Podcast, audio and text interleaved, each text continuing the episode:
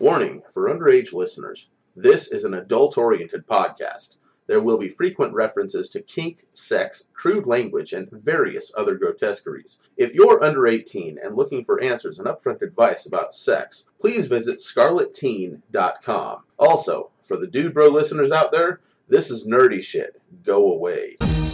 Welcome to the Gotham Press Podcast. This is a verbal orgy about anything like the Grafenberg spot, The difference between Star Trek and Star Wars. the finer points of throwing a pair of floggers, and just whatever the hell we find to talk about. That said, if you have a desire to learn these and many more kinktastic nerdgasms, stay tuned.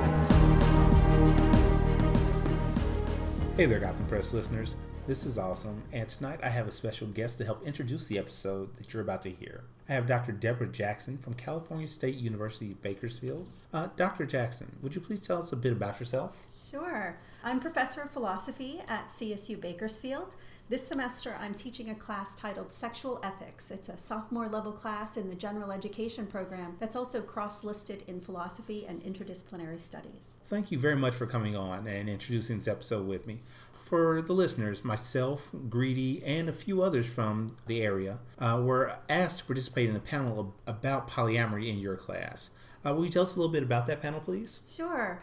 One of the things I wanted to do in my class was to give students the opportunity to explore the ethical values and principles underlying of various sexual practices and types of relationships with a focus on sexual minorities to try and help dispel some myths about those groups. One of the things I wanted to do was invite folks who practice polyamory who live and work in the San Joaquin Valley to share their experiences with my class and discuss the ethical values and principles underlying their relationships. All right, well, thank you very much for coming on. And we may have a little bit at the end to just kind of cap this off. Let's jump to that discussion as it's going on. You use the phrase saturated, uh, polysaturated. Um, can you explain what that means? I, I just said, he said, what's going on? I said, she doesn't trust us to say, hey, that question's out of line. So, Because we that's won't. the card. I, I Yeah, I will. have no shame. I'll Okay, I won't. okay, Uh, but it's not that are that. online? It's, it's not that I don't trust you. It's just I'm, I'm exercising my control. There you go. Right? As a Um, moderator, it's your job to moderate. Yeah. Um, saturation means you just don't have any more room in your life. So the feelings are infinite, love is infinite, relationships are infinite, but time is finite. And you only have so much time. So I am a single parent with um, my daughter's dad lives on the other side of the country, so he's not involved. So I have a teenager at home. Um, my main partner, my husband, lives 45 minutes away, so we see each other pretty much once a week, every weekend. And then my other partner goes to school in the evening and works during the day, and so I just don't have the time, the emotion, the the bandwidth to add someone else into my life. And as your circumstances change, those things change. But that's the only thing that's really finite is your time. That was very well put. Thank you. Thank you. Next question. What rules and values make your relationships positive and healthy? I'll, I'll, does anyone, feel free because I'll answer every question if you don't. We're just going down the line. So Okay. I was gonna say, being honest Yeah, about honesty. things, honest about emotions, honest about issues, honest about pretty much everything that could possibly happen. And it doesn't always work that way because you may think, "Hey, I don't want to hurt this person," but not being honest up front can really hurt a lot more in the long run. having the courage to say something when it's when it's an issue, even if it's only an issue to you. Uh, if if you let things linger, then they fester. People people tend to dwell on them, and when it does finally come out, you find out that it was either no big deal in the first place, or you find out that it was a train wreck. And had you said something about it in the first place, it would have saved a lot of pain and discomfort later on. So uh, just remind everybody, y'all need to be taking notes.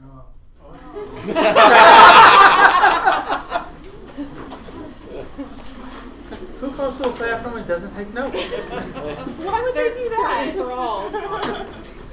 So uh, So we'll be I, I noticed nobody was writing anything down, and I did want to like encourage you to write down what our panelists are saying. So I heard some of the core values uh, and rules are about um, honesty, and courage. Those are the ones that I've heard so far. Okay.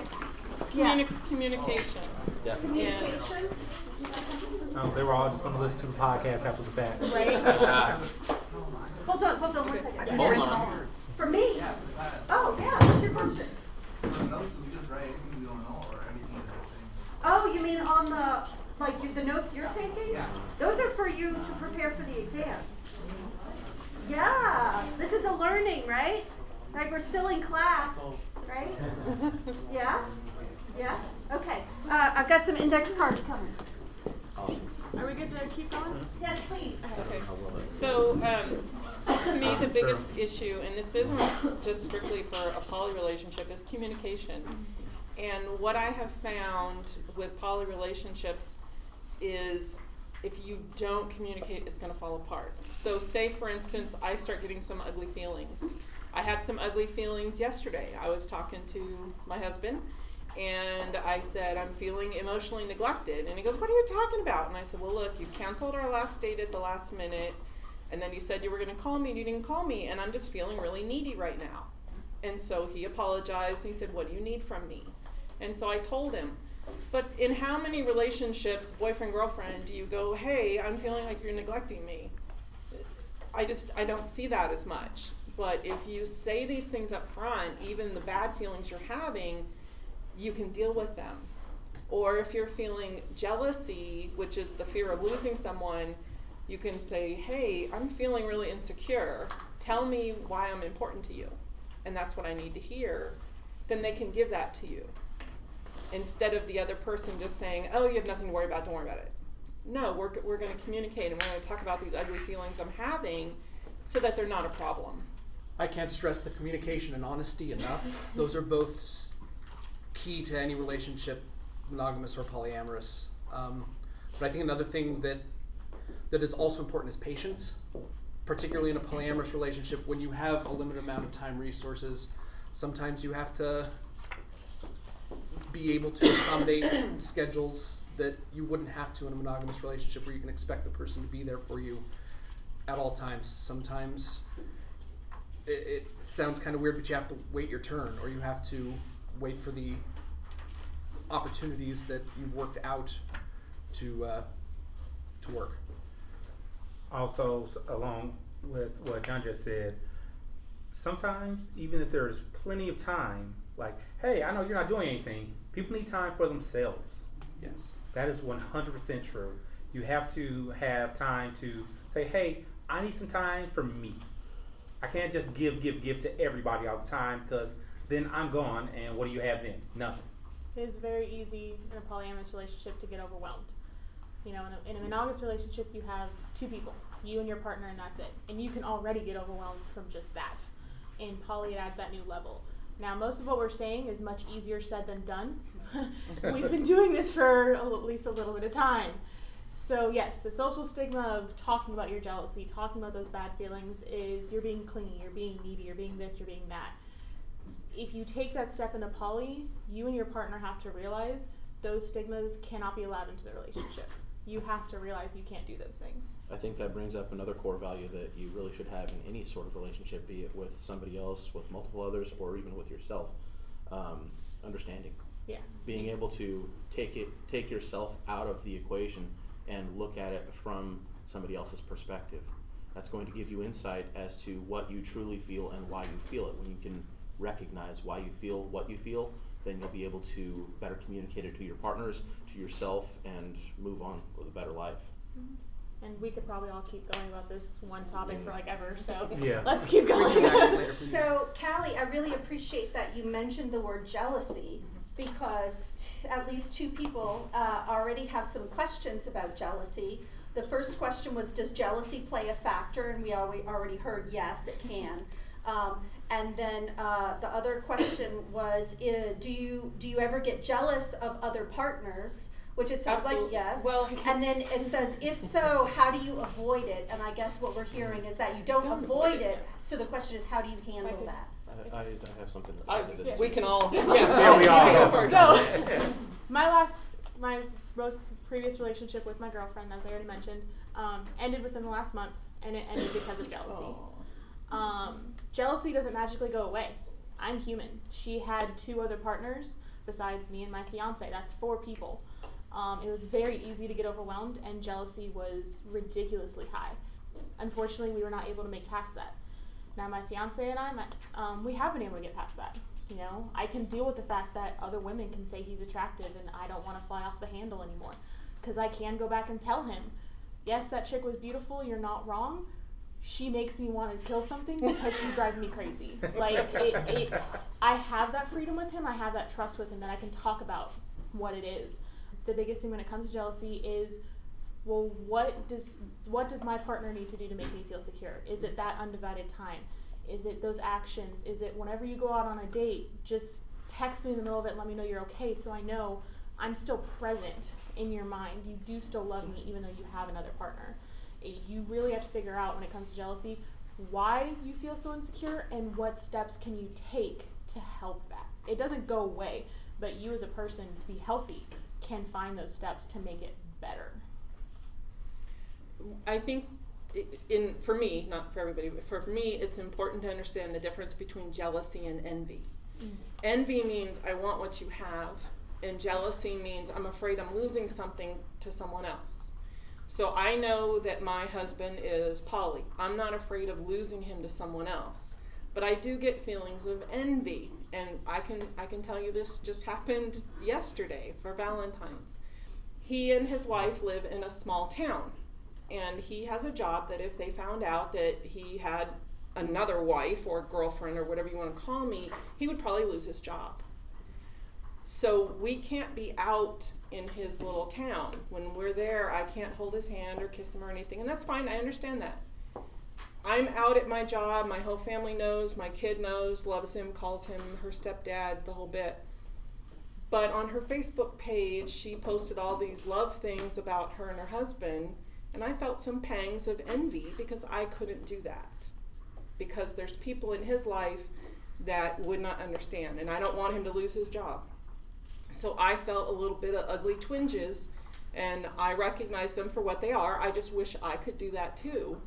But there's nothing wrong with feeling that. Jealousy, you have to address it head on. What am I afraid of? Am I afraid someone else is going to take them away? That's what jealousy is.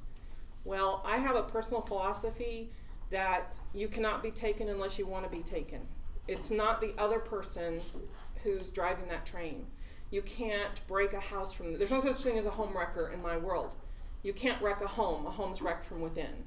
So if that per man, woman, person wants to be taken away, they're going to be taken away. If they don't, they're not. There's really nothing you can do about it.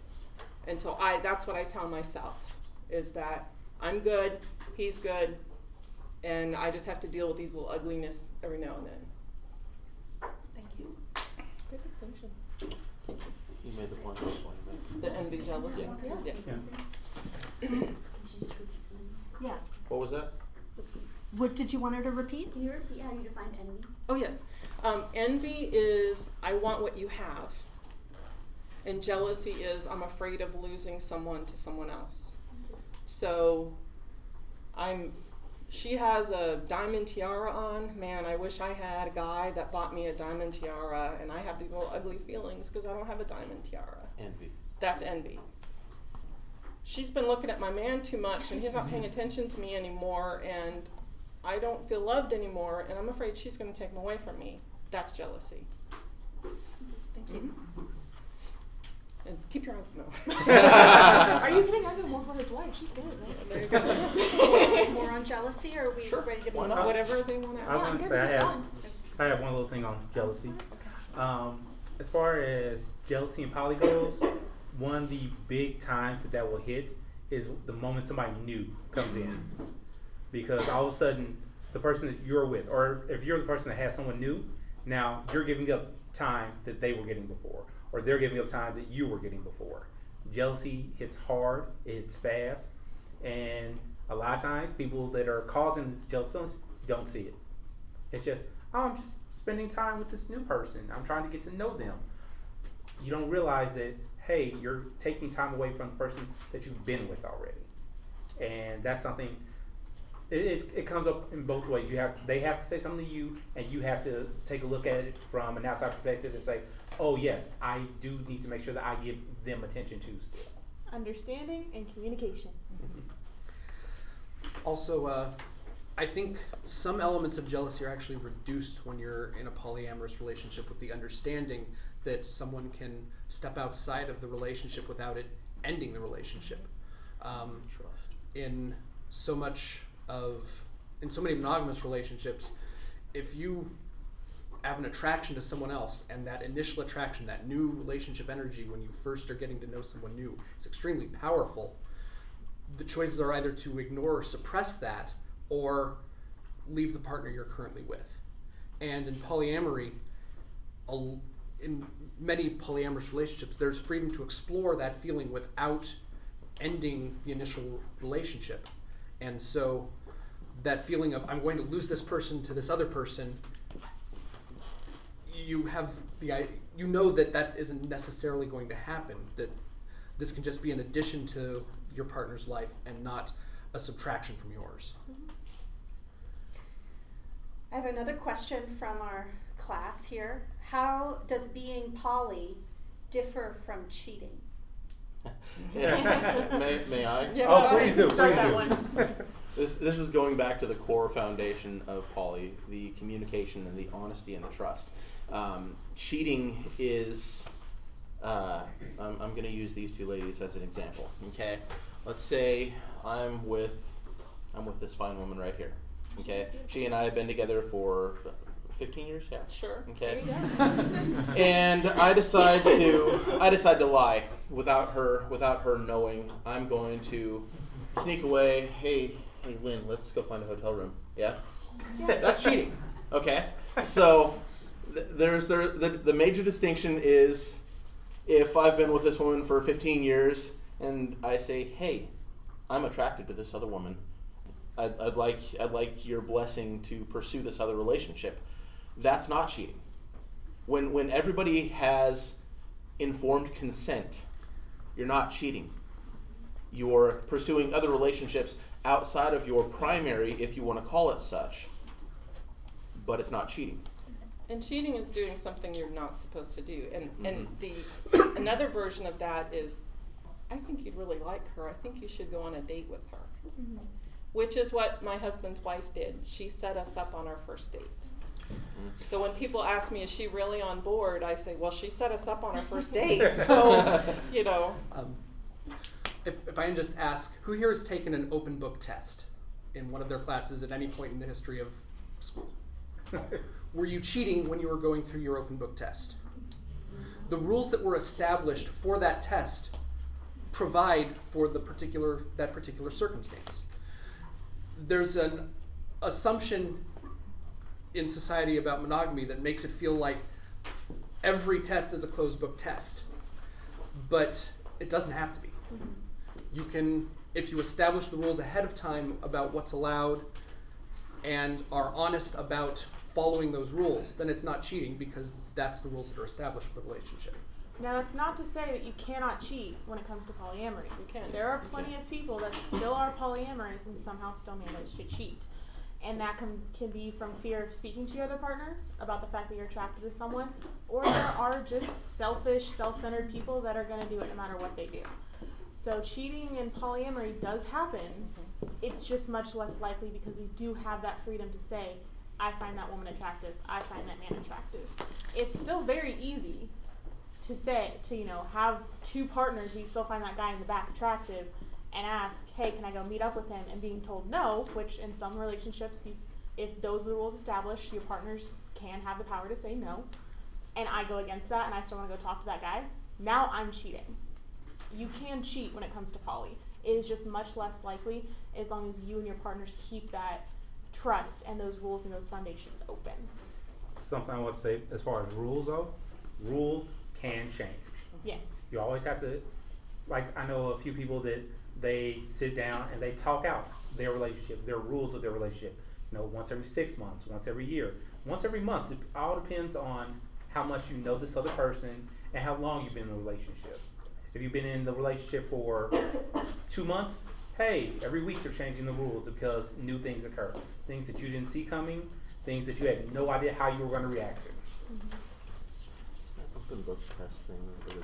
Did you just come up with that? That was brilliant. Well, when I, you know, when you talk about cheating, either relationships or tests. I, I, You're And- awesome. I love you. I, I've, I've never I've never heard it, heard it put that way. So But that's Beautiful. I love you. And it- one of That's the going in my arrangements in my relationship is I tell my husband when I'm interested in someone else or when someone else has expressed interest in me. My other partner that I see occasionally but talk to a lot, I don't tell him about new people I'm interested in. We're much more casual. If we got to the point where we made that agreement and I went against it, then that would be considered cheating. But you, you can't cheat if you have permission to do what it is you're going to do. Thank you. Um, got uh, several questions here about that are similar, so I'm going to ask both of them here. So, how did you get in a poly relationship? How did you know it was right for you? Um, and what made you decide to be in a poly relationship instead of a monogamous relationship? So, these are very similar questions. somebody somebody want to take this first? I can have start. a question. I have one. You have a question for me? Yes. So how it started, honestly, was me and my fiance were together for about a year in the beginning of our relationship. In all honesty, it started as a sex thing. We really just wanted to have a threesome with someone, no lie. Um, and as we started adventuring, you know, you have to build up that foundation with someone. You know, you kind of, you know, we didn't want to do just a one night stand thing. We actually wanted to be friends with the person before we invited them back to have a little fun there.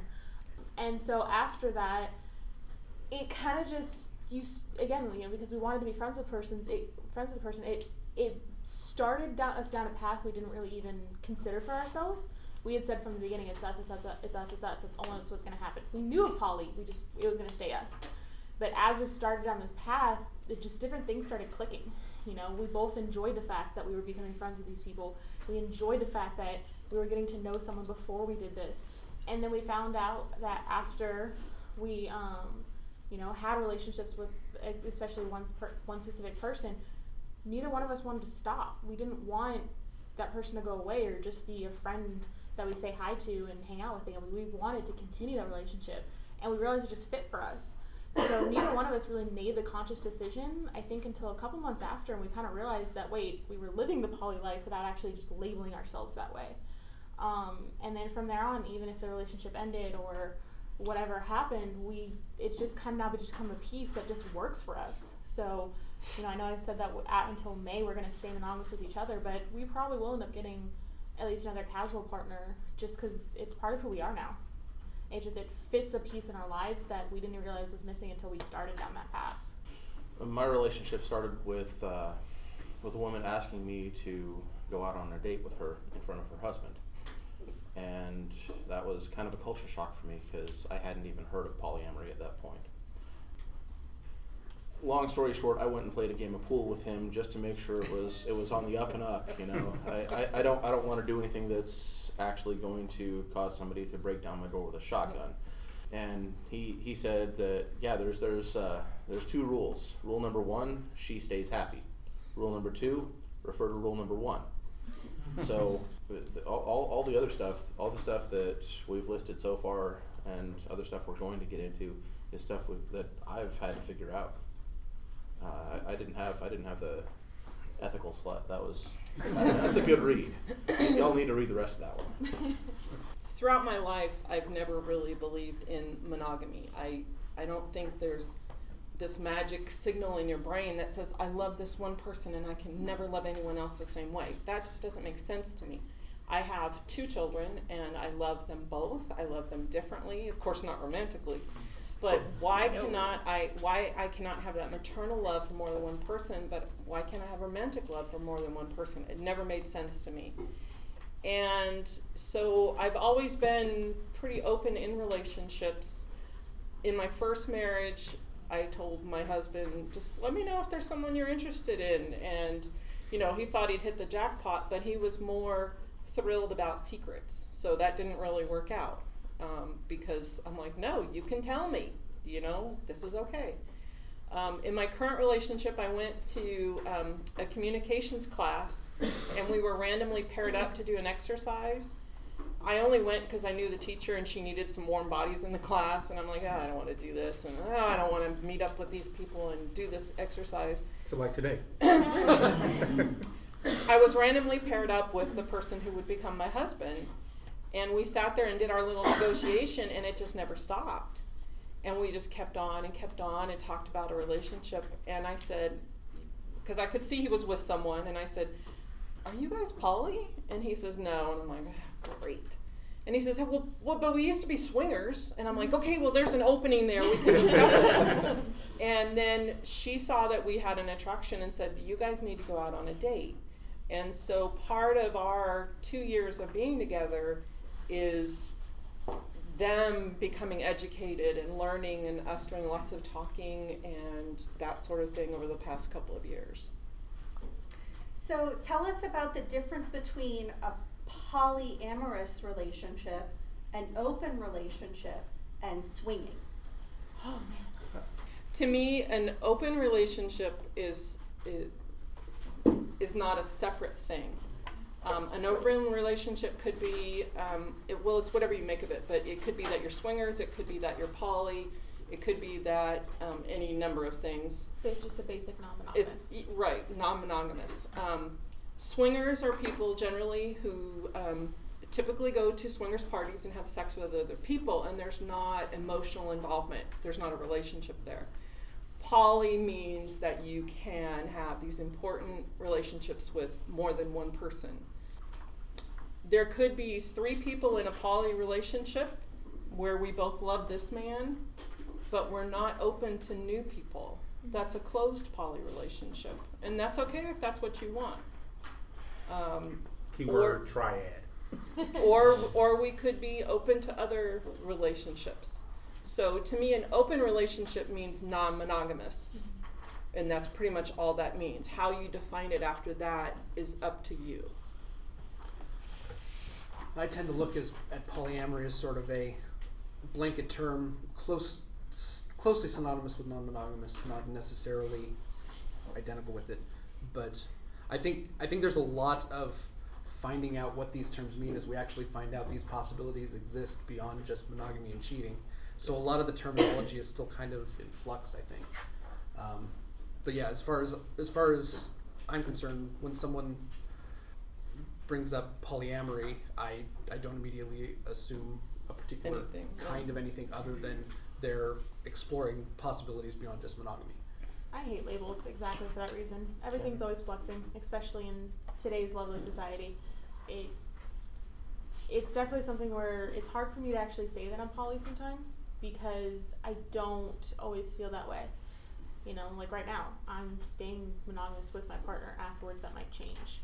Um, so yeah, I think the closest that it comes down to is open, open to more people, closed, no more people. I think that's some of the most basic wording that you can ever have and as clear as possible. I am open to you, I am close to you. And, and it's funny because, um, and, and of course, we all have different ideas and ideals. Um, but to me, if you're bisexual, you're bisexual whether you're seeing someone else of the same gender or not. It doesn't change. Oh, I love you. So I'm, so I consider I her love you. whether she's in a relationship or not. She's still poly. She's still bisexual. She's still heterosexual. Whatever those things are, you're those things, no matter what is else is happening in your life. I- I'm curious. Does anybody know when the term polyamory was first coined? Ooh, fun facts. No. Nope. 70s. Nope. No, it was like 1990s, wasn't it? 92. Ha! It was 1992. Um, I didn't even know that for real. it, yeah. Um, it was. It was. it. It was 1992 that it was first coined. It was first uh, used. It's now in Merriam-Webster's dictionary um, as a legitimate word in the English language. And my point here is English. English as a written language has been around since what? Uh, Long time. 1200, 1200 AD.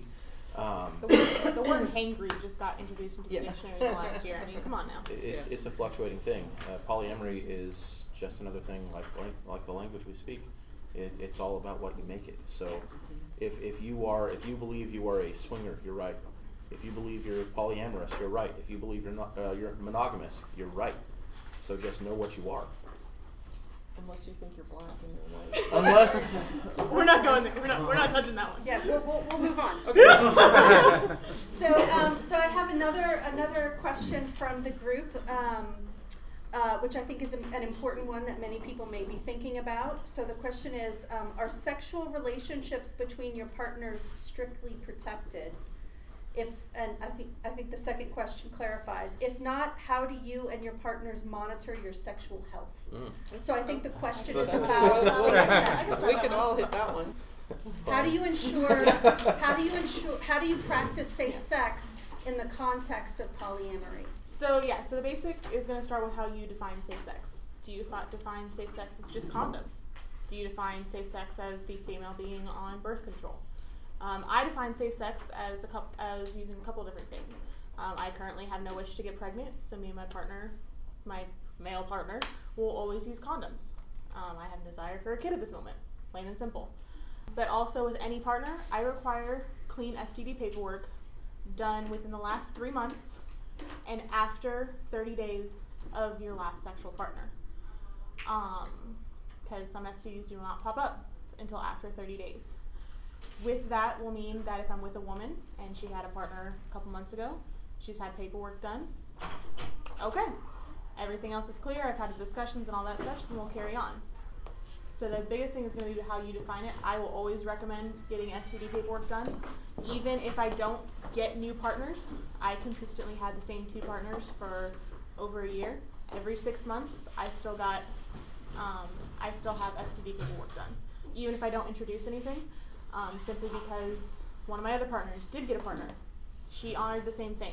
She's even more strict about making sure that they have up to date um, STD paperwork. But because she had other partners, I got my STD paperwork done. Um, now, she could not get pregnant, so she did not require condoms. So that will be a personal call on your own body.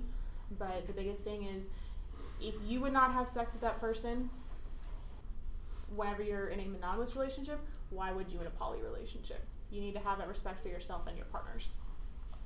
So in our in our circumstance, um, my uh, husband and his wife, when we started, they were fluid bonded, meaning they didn't use any sort of protection. And she's had a hysterectomy, so she can't have any more children. So we're not worried about children. And she's allergic to latex, so that leaves um, less available for them. So they were fluid bonded. So he and I, we discussed this, and we decided that um, we're going to take educated risk. Yes, we're going to use condoms.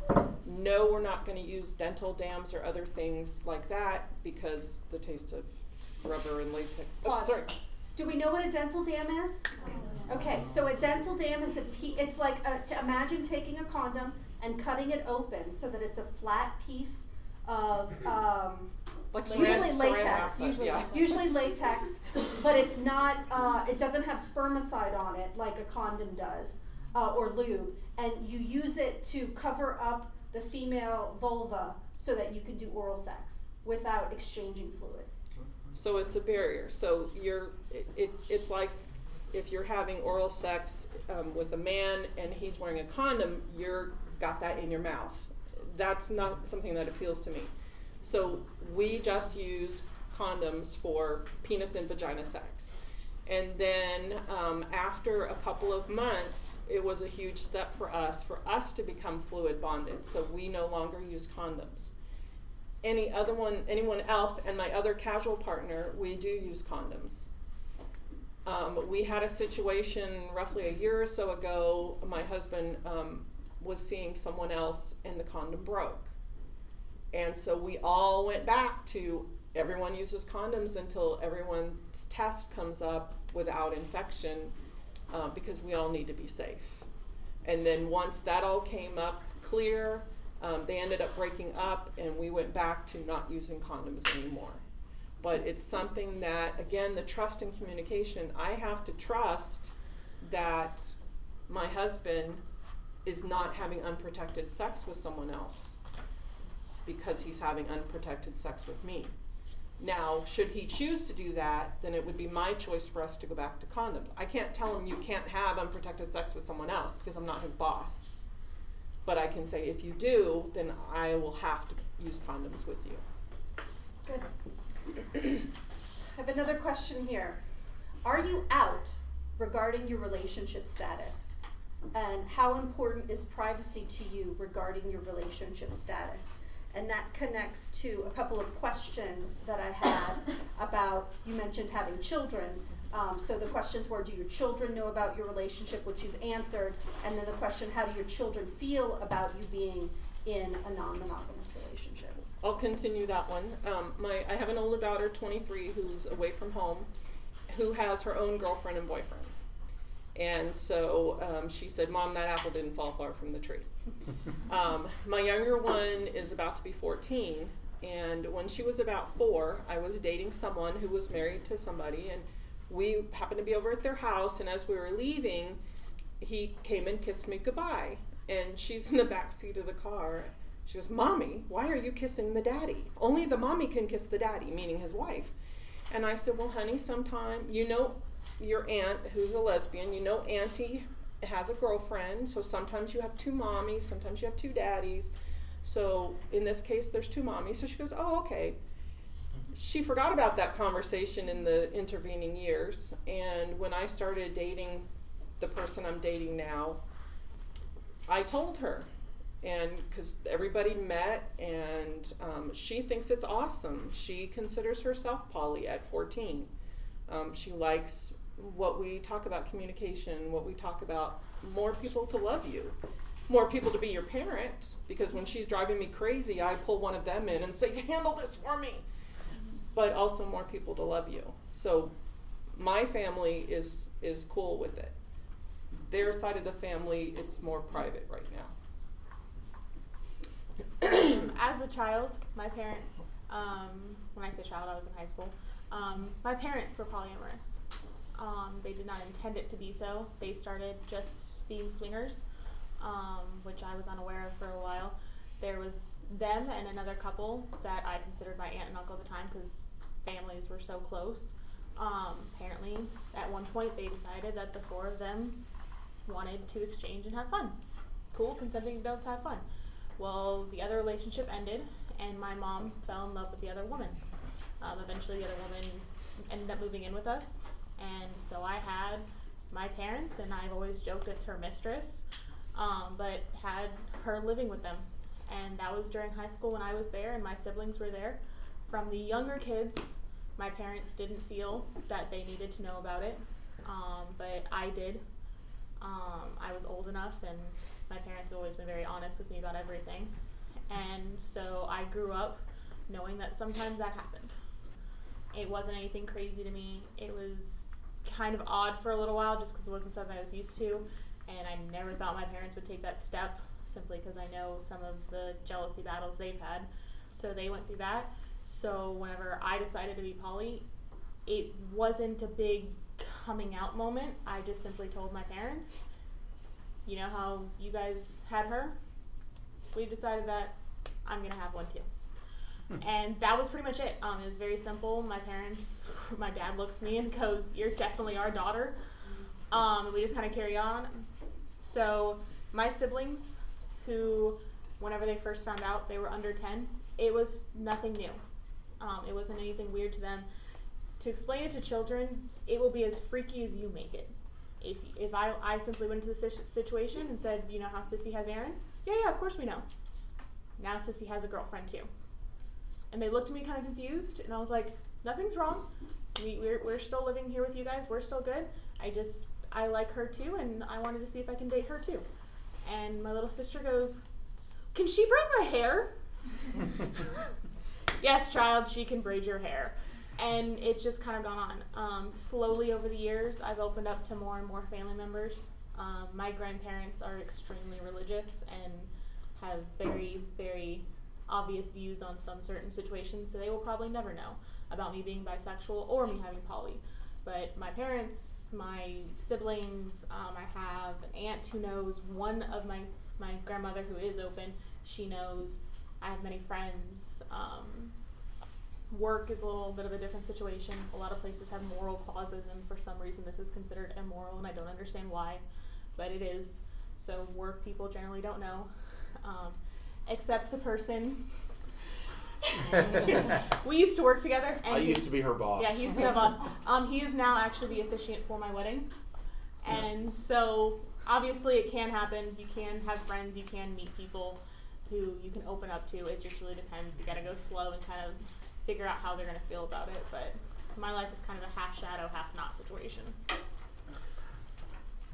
I have a very small family. I have no siblings. I'm not very close to anyone other than my mother and to a lesser extent my uncle. Um, I don't lie to my mother, but she's also very not asking questions when it comes to my life as long as she's confident that I'm being safe. So it's been with with a few carefully chosen vague words about what's going on in my life. Um, I haven't really come out to her, but I also haven't lied about it. Um, as far as my friends go, my close ones know. Um, my So I, we're all friends. My bad. um, my more general associates, it's not something that they generally need to know any more than the details of um, any other relationship. As for me, uh, uh, I'm gonna bring race into it a little bit. Coming from a black family, what do you mean you're into some poly bullshit? right. No, you get you get yourself married, you have yourself a single wife, and you be happy with her and whatever she can do for you. And I just kind of like, but I have all these other things that I like that she doesn't. just like you have friends, you may have friends that like, hey, my these this set of friends like these things. I go do these things with them. So you have this other set of friends that like something else that you like. You can have relationships like that too. I So- am personally not out to my family at all. My family has made it very clear that if I uh, deviate from the uh, prescribed societal norm, that I would be more or less excommunicated from the family. So to keep things kosher between them all, I, I don't tell them. Um, given our time, we've got more questions than we have time for. Um, but I do want to get to, um, I do want to get to this part of the planned discussion. Um, and that is, uh, one of the, one of the index cards here, one of our questions reflects something that I wanted to hear you talk about, which is, um, to talk about some of the stereotypes about relationships like yours, um, to discuss the extent to which these stereotypes are true or false, and here the index card question is how do you deal with stigma and judgment, especially from family and friends? Um, it sounds like for some of you there is none. and one way to avoid the stigma is by not telling people that you know what they're going to say. But I think that sort of thinking in general about stereotypes about polyamory and, um, and uh, what, you, what you think about those. Um, I one of the something I tell my daughter. She's kind of struggling right now with her gender identity, whether she feels female all the time or sometimes she kind of feels more male. Um, I told her everyone has to walk their own path, and whether other people are commenting on your path or not, it's still your path. You have to walk it. So, and I'm 53. I'm could be any of your parent this is not something that I was okay with in my 20s. It took me a long time to get here. I'm much more mellow than I was then.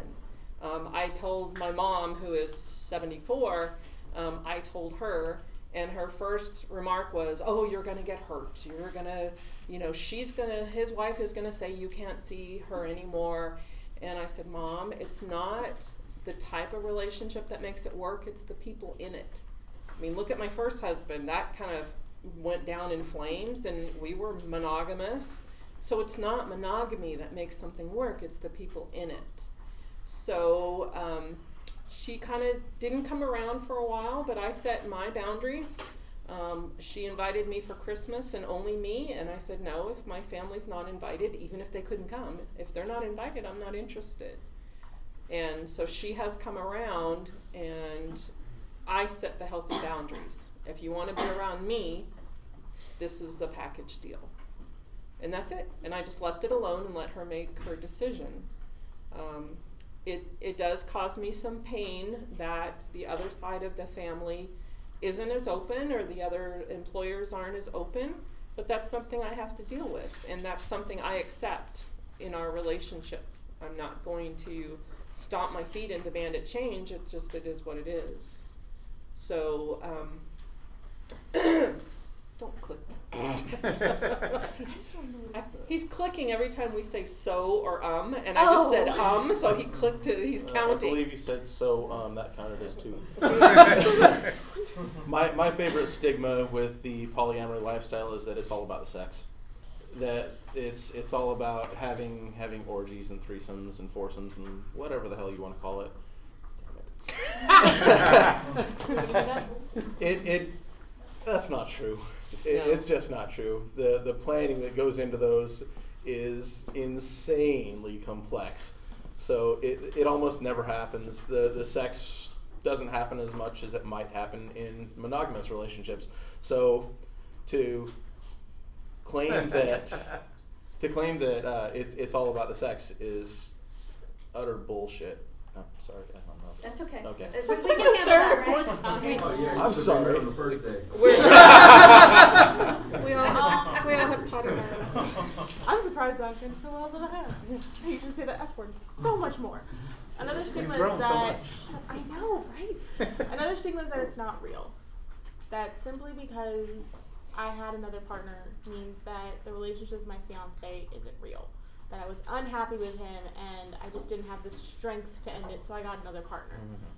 Or that I got the other partner simply because whatever reason of I just wanted to try it on, I wanted to figure it out. I because I'm bisexual, it was just a phase. It, it it's the the lie that because I have multiple partners, one of it it, it it's it's fake. I, I don't have anything real in my life. I'm just confused or unsure. Um, to commit to two people takes so much more. I don't mean this in a bad way. It takes more strength than with one. You know, you have the two people. You can. You're only dealing with each other's problems. The more you add, the bigger that circle gets. The more complicated and the more emotions and the more issues and the more discussions you're gonna have. So there's no magical. Oh, this is just a phase. I'm gonna get over it in three weeks. It's real, and that's one of the biggest stigmas is that we're all just horny. We're all just sluts. We're just going through something funky that we didn't do in our past time or whatever of I don't know experience. I guess that that's what we're looking for because my fiance I've been together for five and a half years. We got together out of high school, so people think that I didn't go through my fun stage. I'm going through it now. I'm just doing it with him. That doesn't make anything we're doing less real. We're just doing it together. I, I like the stigma that if if any part of your polyamorous relationship fails, that polyamory is automatically a failure. If we follow that same line of reasoning with monogamy, The monogamy is a failure too. monogamy is a failure too. Every, every every polyamorous is essentially the spokesperson slash model example of polyamory for the, for the entire world. If if your one relationship, which has all of the foibles of humanity, breaks down, you're the example that proves that. The that one monogamy- true way. Yeah. and then the soulmate myth. Uh, the idea that if you're in a polyamorous relationship, that clearly just means you haven't found the right one because the right one will make you not want to be with anyone else ever. The magic penis. I, I, yeah. Where is this magic penis that makes you not want anyone ever? Oh, is it yours? there we go. There we go. Uh, I was going to say, um, I have, I personally have luckily not had to deal with that as much because I didn't really get into this until I found a group of people to introduce me to it that were all like, hey, that's fine. But um, coming from, as we were saying before, with work, I had a manager at one point that she was married and in a loving relationship. And apparently, the conversation had come up before about being non monogamous. And she flipped out. How could somebody do that? How could somebody cheat on somebody like that? And how could they be okay with them cheating like that? That's horrible. I didn't say anything because I didn't feel like getting into that argument. But my thought process to that whole thing was if they know and they're happy, why are you having such an issue with it? Allow them to be happy. I got a question. This one's a very interesting one. I'm in love with more than one person. Does that mean I'm polygamous? I think it means polyamorous. Does that mean I'm polyamorous? Uh, I would say yes. Yes. Yeah, I'd say yes, but it's definitely a personal question. You know, it's a personal moment as well. Um, And- And as long as you, I, I think you said the word polygamy, it's a subset of polyamory. It means one man and multiple women, and usually it refers to a religious thing. So, I'm sorry, I knew I didn't. I mean, No, I, it- you I don't- was trying to spell it correctly. Yeah, no, You're no, good. that- You're good. that that's fine because some people say, "Oh, sister wives, Mormons, are you all Mormons?" And Huh. n- That's, no, That's a religion of their one subset. That's how they choose to Yeah. live their lives. But polyamory is just multiple partners. Poly, if you break it down to its parts, literally means love of the mul- love of multiple. Love of men. Yeah. Love of Yeah, many. love of of many. many. There we go. there's there's actually another another subsect of polyamory uh, that is uh, polyandry, and that is one woman, multiple men. Uh, you can have it both ways. You can have it the way I've got it, which is multiple men, multiple women. Um, you can have you can have solo poly uh, if if a person is not currently dating anybody else but still identifies as polyamorous. It, it's So um, I'd like to, so um, Yeah. I'd like, I'd like to uh, reflect on that question and tie it back to another piece of the discussion. The question was, I'm in love with more than one person. Does that mean I'm polyamorous? And I'm thinking about the beginning of the discussion, which was about the difference between cheating and polyamory and the values, the ethical values surrounding polyamory. So you could imagine you could imagine uh, someone being in love with multiple people, but not being honest about it, mm-hmm. not getting consent from everyone mm-hmm. involved, not communicating effectively with partners. And that sounds like it would be someone who would be cheating mm-hmm. yeah. versus someone who is practicing ethical non monogamy, which entails the values that were discussed at the beginning of our, our presentation today. Does that make sense? Yeah. How many people have seen the online post or the online meme, or I think it's a little bit older, but I'm wondering if anyone's seen it, of um, if you're in love with one person and a second one comes along and you fall in love with them, obviously the first love was never real. Has anyone seen one of those kind of posts? And usually they're on like cheater websites and things like that. so I saw that post in high school and I was die hard, you were right. If you fall in love with a second person, obviously the first one wasn't real. And I think it comes back to something you had said at the beginning. There are no home wreckers. There are no mystical people that come in and swoop and take another one. That person will leave if they truly want to leave and they don't want to be there. But when it comes to love, you know, you have a love for your friends, you have a love for your parents, you have a love for your children. If you fall in love with multiple people and truly love them, is that really so wrong? Is that really such a bad thing to have more love in your heart that you have the freedom to express it and give to another person? And it comes down to then what's your next step? Are you going to cheat? Are you go- are you going to take that love and corrupt it? Or are you going to build a foundation with your partners to be able to start having those multiple people so you can share that love? Are you going to take the time and take the effort and take the potential pain of being able to go through that? If you truly feel this is your path of wanting those people, you're going to experience pain. You're going to experience heartache. You're going to have some pretty rough conversations of figuring out what this means for you and what this means for them. You're going to have people where you love that person so dearly and you love this person so much, but they're not going to be okay with having both. Some people just can't do it, and that's okay. Monogamy, we're not here to diss monogamy or say don't do it, but it's going to happen. You need to figure out for yourself what that step is going to mean, though. Are you going to commit to monogamy? Are you going to cheat? Or are you actually going to try and figure out what poly might mean for you? Poly means many different things. You know, we've kind of talked about it multiple times where we talk about rules and or boundaries or whatever you want to say. Some people I've met in the poly world that don't believe there should be any rules. They should just live their life, have as many partners as they want. We'll discuss it and go over and talk about things, but in general, I can't put any limitations. And with me and my with me and my fiance, we don't live that way. Neither one of us are secure enough just as human beings to just freely say go whoever go have whoever you want.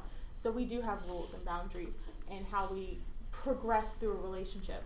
Sometimes it doesn't work for the other person that we want to have a relationship with, and we've had to make the decision of of either continuing to try and maybe change how we view things because you can change, you can grow, or if we're going to cut that person out. So really come down to the personal hard questions of what do you feel you need and what you're going to do about it. One last question for you, um, because we're getting close to the end of our time. what social, legal, or political changes would you recommend regarding non monogamous relationships? Ask one more That time. one's easy, right? What, What social, legal, or political changes would you recommend regarding If any. non-monogamous, if any? If any. Should I contextualize it? Yeah. Let me Yeah. contextualize it. So we talked about stigma re- re- regarding polyamorous relationships. We talked about stereotypes regarding polyamorous relationships. We definitely live in a world uh, where monogamy is expected of everyone, um, and uh, there's pressure to be monogamous. And each of you have figured out how to live differently in spite of that pressure or next to that pressure. Um, so the question is do you think that our world should be less discriminatory toward non monogamous people? Um, that there should be, uh, uh, and that perhaps some social, political, or legal changes are in order to make it easier for people to be polyamorous? Yes. I vote yes. Yeah. Yes. I, I think that's going to happen. Um, you all are young, but in my childhood, I've been alive in a time where black people and white people could not marry each other. I know. I tell I try to tell my kid we didn't have cell phones when I was little. She goes, "Well, what if you needed something when your mom went to the store?" I said, "You waited until the next time she went to the store." So, in my 53 almost 54 years on this planet, society has changed so much. Um, in my childhood, it was a huge stigma to get a divorce. You did not do that. Uh, uh, you know, nice girls did not get divorced. Nice girls, nice girls didn't have sex before marriage. The guys could, and who they were supposed to be having it with before they got married, if not the girls, I don't know. Um, but Because the alternative was also heavily stigmatized. right. Um, um, homosexuality was a crime, was a crime, not just a sin, but a crime. So all of these things have changed in just my lifetime. So um, the whole "don't ask, don't tell" that was in the armed forces got repealed, got changed. So you were not thrown out of the armed services if you were gay. I see this coming in the future it'll never get here fast enough for me. I wish I could be legally married to my husband. Sometimes in my head, it doesn't feel real, but that was his idea of where he wanted our relationship to be. He said, You will be my wife for all practical purposes, not the law's purposes or legal purposes, but every other purpose, you're my wife. So I see it coming. I don't know if it'll come in my lifetime, but things have changed drastically in the last 50 years. Um, when I was a child, I moved to rural Florida, and there were still signs up that said uh, above the water fountain that said whites only, and that's something that you know people who are 20 or even 30 years old now just can't imagine that happening in their lifetime. But I've seen it in my life. I think I think the one change that I would make is to prohibit anybody from trying to enforce their uh, their particular brand of morality on everybody else, just because just because you believe that it can only be this way, it can only be the way that I have it, doesn't necessarily mean it's right for everybody. And really, the only people that can that can enact that, the only people that can make that difference, is you. Marriage was originally I have a goat. I have land. I want your daughter. Take the goat, I take daughter. That's what marriage was originally. It was for security and procreation. And now we're at the point of fighting where, like you said, blacks and whites can now get married. Gay marriage is now a thing. You know, I the spiritual construct of marriage being about love has really like come up recently in the grand scheme of things.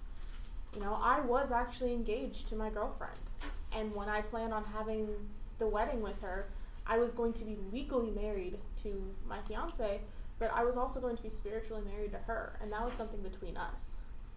And so the idea that legalities can dictate how I live my life whenever by me having two partners has nothing to do with you. Me having mul- four partners, nothing to do with that that dude sitting in the back. Nothing. Which dude? uh, that that one. That, Any dude. I see your judger face. The one with the kid. I'm kidding, but um, it has nothing to do with it, and we have to remember that marriage originally had nothing to do with love, had nothing to do with who you cared about, and so as we keep growing, just remember, take that step back and remember how far we've come and where we can continue to go. You know, we now have all these politically correct terms for different things and people and you know gender identity has come so far in how people are able to express it now. This is just another form of expression another way to say who we are. And it's important to remember that just as long as you're happy and healthy and you're not hurting anyone live your life have fun with it that's what we're here for I'm going to pause you because there's one more quick question before we end, and we're, we just have like a minute or so. And the question was I'm interested in learning more. Could I get information about your podcast? Rudy? Wait, wait, wait. Uh, podcast? Yeah that's what the recording device up here is for Yeah, we're we're uh, awesome. Awesome and I. You miss are, this when you come in late. I got a job interview. Oh, did- Did, did you do well? Good luck. Campus outreach. I don't I'll have a do it. problem with it. Yeah. should there be a disclaimer Plug it. or whenever they see it or whenever they hear Yeah. it? I. More importantly, Is is We that, are an hang, on, hang on, hang on a second. Hang on a oh, second. you got it. Are you comfortable with sharing the podcast? Well, yeah, but uh, what uh, what I asked you earlier. Uh, okay, whatever. Uh, what the hell? so, um, our, our podcast is an adult-oriented podcast. Um, we we discuss uh, All kinds of sexy things. yes, Yes. all and kinds of all sexy kinds things. of nerdy things. Yes. That Nerd too. and sex this is true Um, Oh, wow. Yeah. So if you want to listen, listen at your own risk because there are things you're probably going to hear that you probably haven't ever heard of before. There's things that are going to make you question things. There are things that will make you uh, probably probably get grossed out at one point or another, and that's fine. You're all entitled to your own opinion. So if you want to listen to it, the podcast is called the Gotham Press Podcast. Okay, so if you want to listen to it, cool. If not, no big deal. The website is Gotham, Goth and Pop. Gotham, Gotham Press. Press. Like Batman? like yes Yeah, like Batman. I Yeah, came up with the name. gothampress.podbean.com. Could I be a guest member? You could. So, can I ask all of you to please thank our guests for spending time with us this afternoon? Hey everyone, hope you really enjoyed listening to that. This is one of those things I really wish that we had had classes like that when I was in college. One of the things I really appreciate about this session was how much the students enjoyed it. I talked to them after the class, and they said uh, they really appreciated having the guests there. Um, they appreciated everyone's time, and that it really helped dispel stereotypes they had prior to enrolling in the course. And that's a great thing. That's kind of what we were there to do, to, you know, make things easier for people and help them with, you know, not their sexual awakening so much, just a sexual education. Exactly. And you were telling me before that this class will be offered again in the fall. I'm planning on offering two sections in the fall semester on Tuesday and Thursday afternoons. If you're interested, go to csub.edu. All right, perfect. So you heard it here first, folks. If you want to get your education in the Bakersfield area, go to CSUB.